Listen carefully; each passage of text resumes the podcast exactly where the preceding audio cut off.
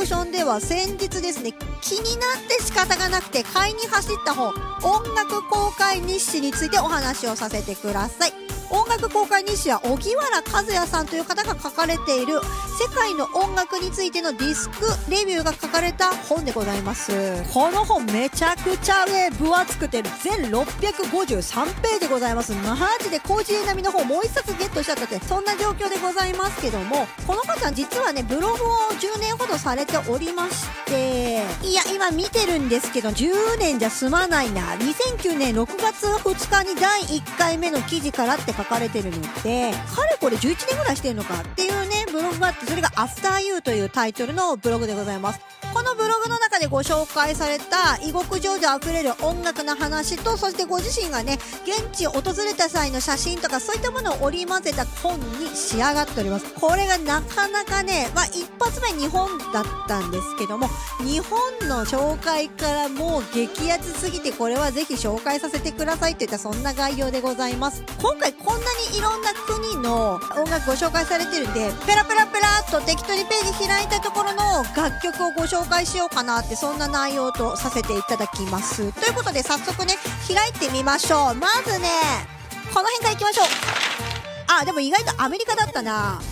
アメリカの一発目に目に入ったのはアパラチアの山から届く声エリザベス・ラプリールです。この曲ちょっと聴いてみましょうかね。実際にご紹介されてるアルバムは2011年に出てるバーズ・アドバイスというアルバムでございます。まずはこの2曲目ミュール・スキナー・ブルースという曲お聴きください。ということでお聴きいただきましたけども、いかがでしたか？これね、なんかバンジョーっぽいカントリーロックみたいな感じのイメージですよね。割とピーターさんとかの番組で取り扱いそうなイメージの曲というか、アメリカってほら、なんかライオネル・ニッチとか、マドンナとか、あと、ね、カニエ・パイセンとか、そんななんかこう、アメリカンドリーム、ザ・アメリカみたいなイメージあると思うんです。ビルボードみたいな。じゃなくて、こういったね、やっぱ、カントリーロックみたいなのも、やっぱりアメリカの一部としてちゃんと受け継がれているっていうのはよくわかりますね。といったところで、そんなね、荻原コメントを読んでいこうかなと思うんですが、こんなに純度の高いマウンテンソング、これマウンテンソングっていう一応位置づけらしいですよ、皆さん。が、21世紀の今、聴けるなんて、バージニア州スミス郡の音楽一家に育ち、マウンテンミュージックの伝統を受け継いだ若き女性シンガー、エリザベス・ラプリールの新作にすっかり感激してしまいましたと。はい。エリザベスは4年、えー、2004年ですね、わずか16歳でアルバムデビューしたフォーク界の逸材ですと。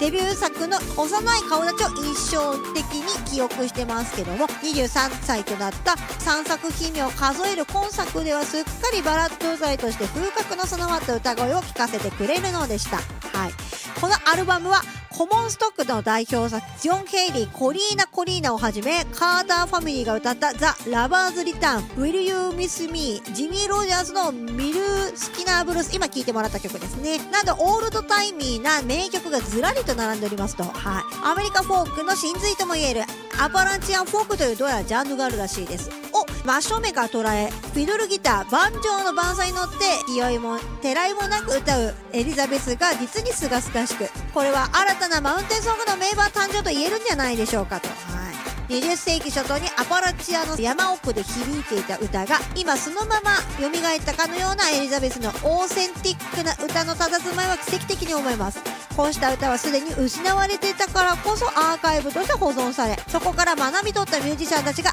アメリカーナという新しい化学変化を生み出したのだと理解しましたけどもそうばかりとは言えないんですね。と土の香りのするエリザベスのマウンテンソングは生活に根ざした歌の伝統が今も息づいていることを教えてくれます。レビングブルースならぬレビングフォークですね。とまあそんなね概要が書いてあります。そういった楽曲です。といったところでこれをね読んで分かったのは新しいものを生み出すことはもちろん大事。大事なんだけどもちゃんとこういう風に何か伝統だったりとか過去のものを継承して伝えていくという人も絶対数必要なんだなってことがよくわかりますね。古いっていう感じはこの曲だけを聴いてる感じそんなにしなかった。それは彼女のこの年齢でのこの声とかってそういうところの初々しさっていうかそこがそんなに古く感じさせないのかなっていう印象も持ちました私的ということで次行きましょうかね。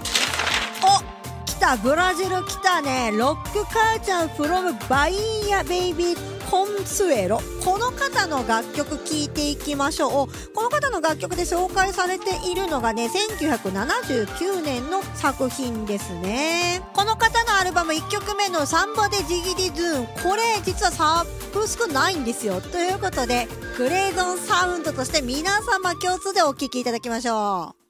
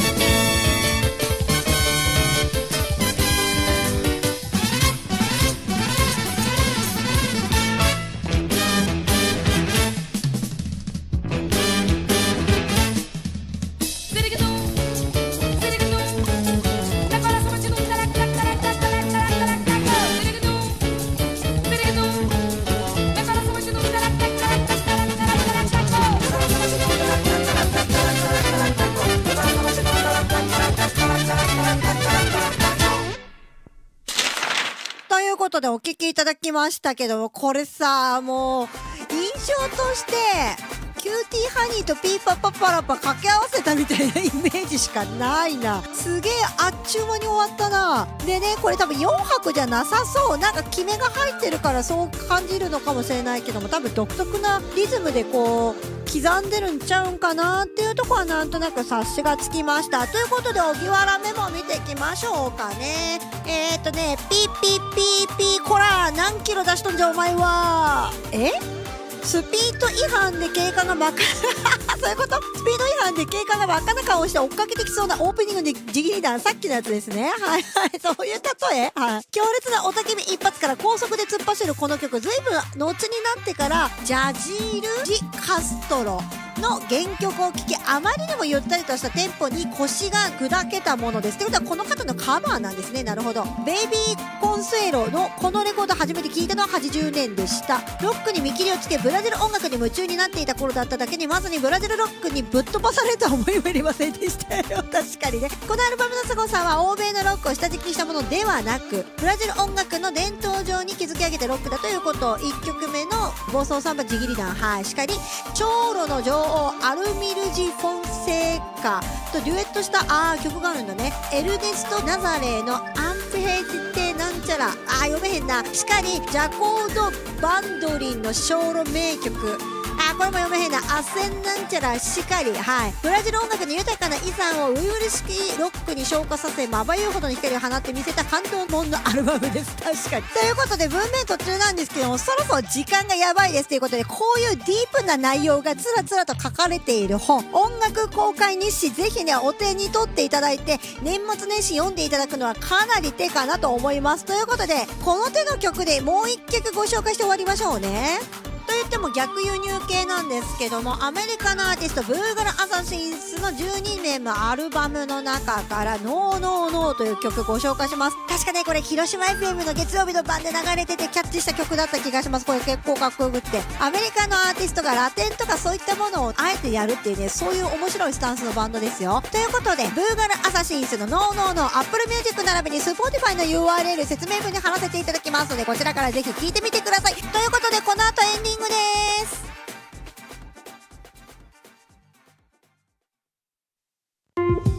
あののグレーゾンラジオ